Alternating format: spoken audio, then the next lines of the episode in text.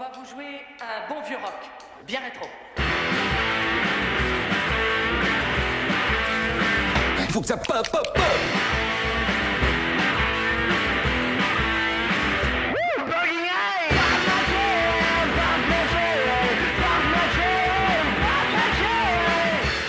Amis du rock, soyez les bienvenus pour une nouvelle session 100% rock et 100% métal. Pas totalement métal. On va entrer progressivement dans ce style musical aujourd'hui avec un nouveau style musical que nous allons découvrir ensemble et à mes côtés bien sûr Stan pour être un peu notre professeur du jour. Salut Stan. Salut Matt, salut à tous. Alors on part dans les années 70 Oui, en Grande-Bretagne Eh oui. pour commencer avec euh, une période où les guitares-héros ont envie de prendre leur revanche. Et oui, ils vont prendre leur revanche même sur les punks, hein, parce que le mouvement punk euh, à la fin des années 70 commence un peu à décliner, il y a beaucoup de clubs qui ferment, de groupes qui se séparent, donc il y a une place à prendre pour des groupes de heavy metal qui jusqu'à présent étaient plutôt ignorés des critiques musicaux et des maisons de disques, hein, ils n'arrivaient pas tout simplement pas enregistré puisque les punks prenaient euh, l'ascendant, la place. voilà, prenaient la place. Mm. Et alors ces groupes-là, ces groupes de heavy metal britanniques, ils puisent leur influence dans la lourdeur des riffs des groupes de hard rock britanniques, ceux de la première génération, ceux de la fin des années 60, les Led Zeppelin ou encore des groupes comme Black Sabbath.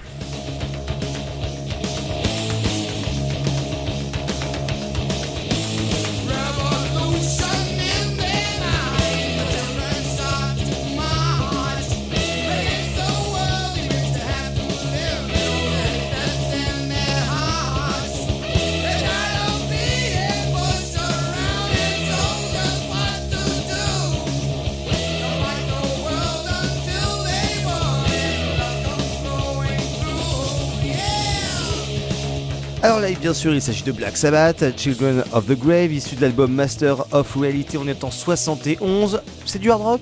Oui, on est encore dans le hard rock, mais là, il y, a il y a déjà la, la lourdeur, le côté un petit peu noir, euh, voilà, des choses qui vont être reprises Beaucoup par. euh, disent que c'est un peu les créateurs du, du black Ah metal. oui, bah c'est la base, quoi. C'est l'équivalent du blues pour le rock'n'roll. Les quoi, ingrédients sont là. Ouais, Ouais, voilà. Et c'est justement dans ces ingrédients que la nouvelle vague du heavy metal britannique, euh, donc la New Wave of British Heavy Metal, vont puiser pour euh, créer leur style à eux. Ils vont réduire les influences blues, ils vont canaliser l'énergie du punk aussi dans des structures de morceaux beaucoup plus conventionnelles, avec un tempo accéléré.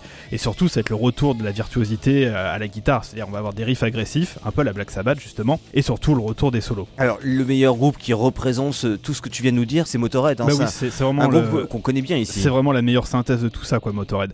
C'est le mix de l'énergie punk, le retour à une musique lourde, musique rapide aussi, on les, on les considère un peu comme l'inventeur du speed metal, et ça, c'est dès 77, dès leur premier album.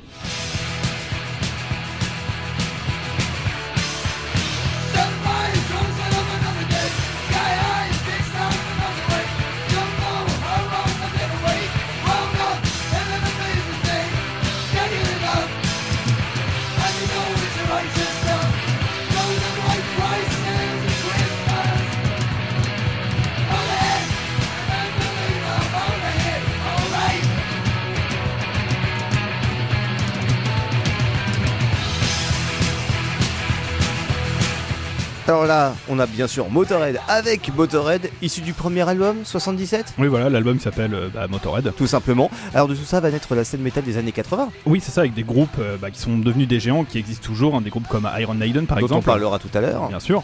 C'est une scène aussi qui va influencer les États-Unis, euh, avec euh, aussi la- qui est aussi une scène métal locale émergente, avec des groupes comme Metallica au début des années 80 qui revendiquent directement leur filiation avec justement tous ces groupes euh, du début du heavy metal britannique. Alors eux, ils inventeront même de leur côté le trash metal en le faisant, en le développant un petit peu, mais ça on en parlera dans une autre émission. Euh, là, on parle vraiment des, des pionniers hein, du, du heavy metal britannique au milieu des années 70, qui est un style très confidentiel, underground même euh, amateur et très très local. Bah oui, parce qu'en fait, finalement, tous ces groupes, c'est des provinciaux qui jouent à domicile, hein, vu que la scène londonienne est principalement dominée euh, par les punks.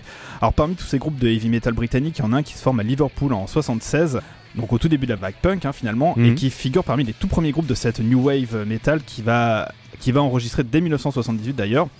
Euh, Ce groupe s'appelle comment? ce groupe s'appelle Marseille. Donc C'est original. C'est original. Ils sortent donc un premier album en 78 et le deuxième album qui s'appellera Marseille en 79. Et c'est avec cet album qu'ils auront droit à leur premier passage en radio euh, au niveau national. Et c'est là où ils vont commencer à prendre de l'ampleur et c'est là où on va commencer à découvrir en Angleterre cette nouvelle scène métal. Est-ce qu'on va être euh, aussi un peu dans le côté cliché du heavy metal britannique? Là, c'est vraiment tous les ingrédients sont bien réunis et on va un peu les moquer plus tard. euh.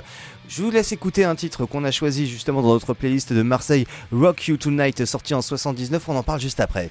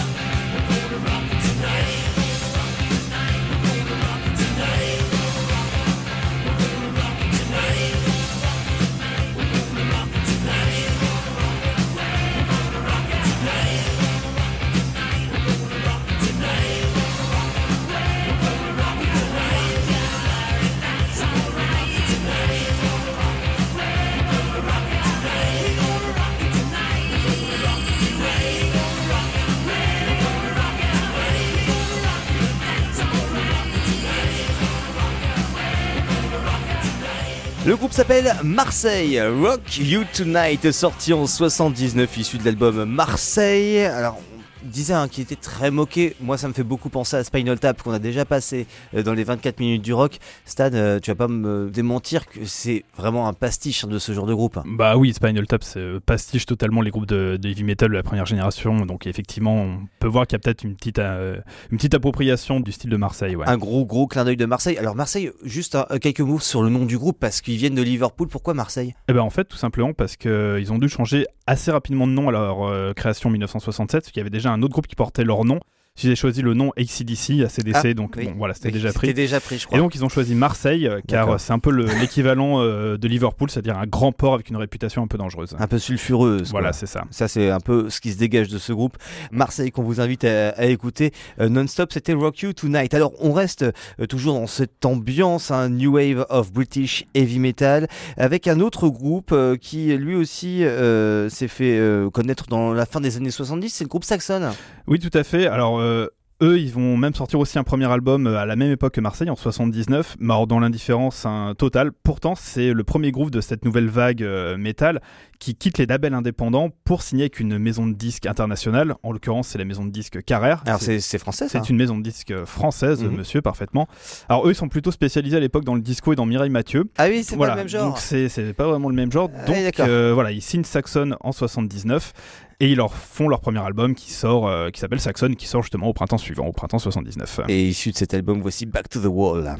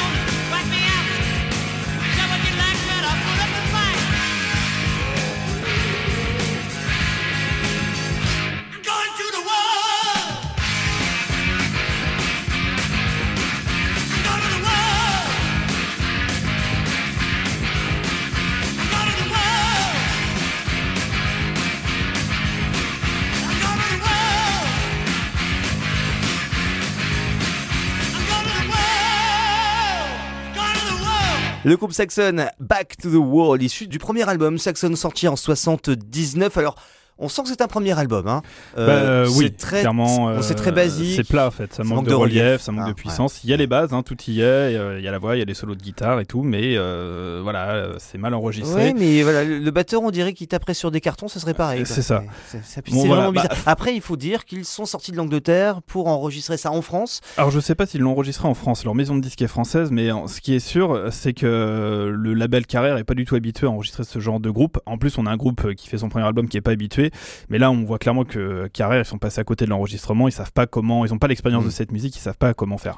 Par En- contre, on, on retrouve tous les ingrédients. hein. La reverb, on retrouve Mm. euh, les voix puissantes, les, les solos de guitare qui sont bien présents. On n'est pas loin du rock progressif d'ailleurs. hein. Pas sur ce morceau-là, mais sur d'autres titres de l'album. Ouais, on, oui. on a même des morceaux un peu glam, un peu progressifs, mais ça c'est euh, c'est lié à une mauvaise direction musicale euh, générale où en fait on y- on sait pas où le groupe va en fait finalement. On- Il y a on- que quelques morceaux qui sont vraiment heavy metal sur ce. On Sur ce parle de, disque. de la direction musicale, mais aussi sur la pochette, on pourra en, toucher quelques mots parce que. Ah oui, c'est vrai qu'on a une espèce d'illustration de guerrier viking avec son Ah ouais. épée style Conan le barbare. Bon, Ouais. du coup, euh, c'est plus barbant que barbare. hein, ça fait c'est- vraiment, ah, euh, complètement. c'est vraiment dessin amateur et c'est vraiment pas Mais terrible. c'est ça qui aussi fait le cliché peut-être de la new wave of heavy metal des tout débuts. C'est Bah, ça. dès tout quoi. début, parce qu'on est encore dans l'amateurisme. Mais Mm. euh, le tournant, c'est véritablement en 1980 pour tous les groupes. Parce que Saxon, ils se révèlent justement cette année-là avec leur deuxième album, Wheels of Steel.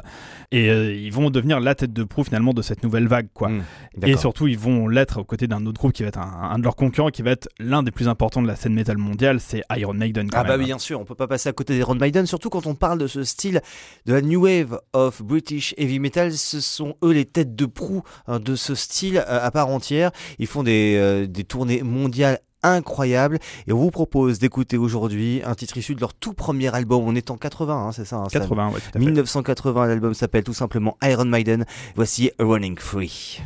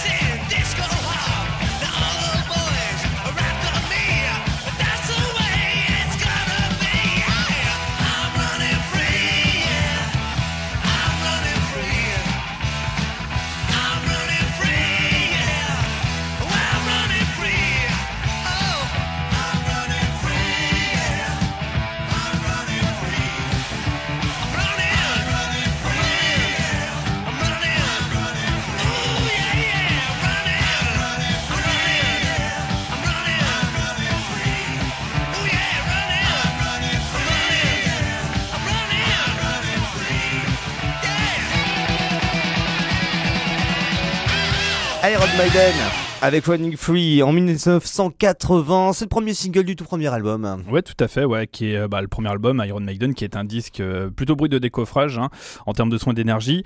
Pourtant, tout y est déjà dès le départ. hein. C'est aussi là où on a l'apparition sur la pochette de leur mascotte, Eddie, euh, cette espèce de mort-vivant qu'on va retrouver sur toutes les pochettes d'albums successives et euh, qu'on retrouve aussi en mascotte sur leur scène toujours aujourd'hui. Alors, Eddie the Head, hein, juste pour l'histoire, ça a été inspiré par l'illustrateur du groupe Derek Riggs qui avait vu un, un reportage sur la bataille de Guadalcanal où la tête brûlée d'un soldat japonais sortait d'un tank euh, euh, carbonisé. Donc ça l'a inspiré pour le côté euh, visuel. Et puis pourquoi le nom Eddie? Eh bien parce que au début c'était juste une tête sur scène qui était représentée. Et vu que le groupe qui vient de Londres du East End, eh bien on ne prononce pas les H de head, on dit head. Et là, Ed, Eddie, le nom est venu. Eddie the Head est né. Ça. Voilà, c'était ça. ok, mais alors du coup, c'est un album qui va se classer euh, numéro 5 dans les charts britanniques, juste derrière le Wheels of Steel de Saxon, ce qui va clairement donner un coup de pouce à toute la scène heavy metal britannique. Euh, ça va permettre à Maiden d'accéder à l'émission Top of the Pops sur la BBC, où ils refuseront même de jouer en playback euh, ce morceau Running Free, alors que c'est ce qu'ils se faisaient à l'époque. Ah oui, eux ils sont très très à cheval sur, sur le son en direct et en Mhm. live. Alors, à partir des années 80, euh, le New Wave of British Heavy Metal explose totalement avec de nouveaux groupes qui veulent sortir définitivement de l'ombre, profitant des tournées de Judas Priest, de Def Leppard ou encore de, Saxon et d'Iron Maiden bien sûr. Il y a oui, euh, l'ami euh, Killmister de Motorhead euh, qui s'en dégage aussi. hein. Oui, et lui va s'intéresser particulièrement à quatre londoniennes qui sont euh, Kim McAuliffe, Enid Williams, Kelly Johnson et Denise DeFord, qui elles ont formé euh, Girl School, un groupe de heavy metal en 1978, et elles vont rapidement partir en tournée avec Motorhead, qui va aussi leur donner un petit coup de pouce, et surtout ça va leur permettre de sortir rapidement un premier album, en juin 80, un album qui s'appelle Demolition, avec ce titre Demolition Boys, En que l'on 80. écoute maintenant. En 80. Et oui.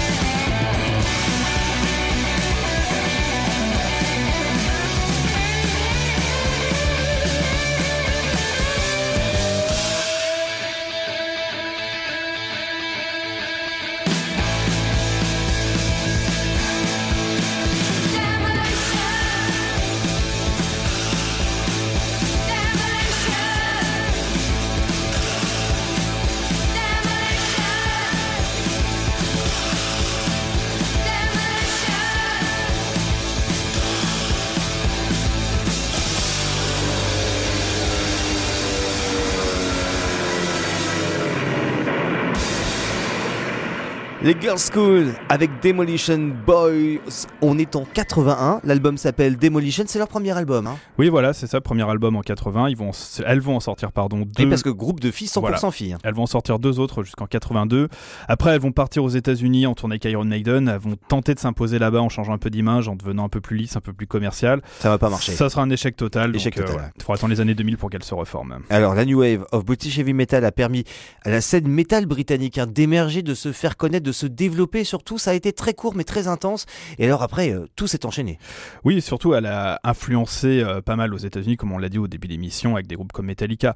Mais le truc, c'est qu'à partir euh, de 82-83, ça s'essouffle un peu. Il y a surtout l'arrivée du glam metal et aussi de tout ce qu'on appelait le hard rock un peu FM aux États-Unis qui va balayer tous ces groupes de la première vague. Mais en contrepartie, il y aura de nouvelles branches qui vont pousser. On va arriver à une explosion de- d'autres styles de métal euh, au niveau mondial. Et c'est ce que nous découvrirons certainement dans d'autres émissions.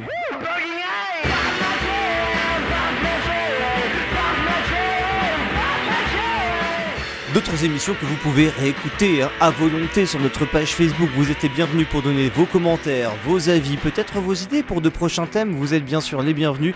On se retrouve quant à nous bah, dans deux semaines pour euh, discuter à nouveau sur les routes du rock'n'roll. Salut Stan. Salut Matt, à Ciao. bientôt.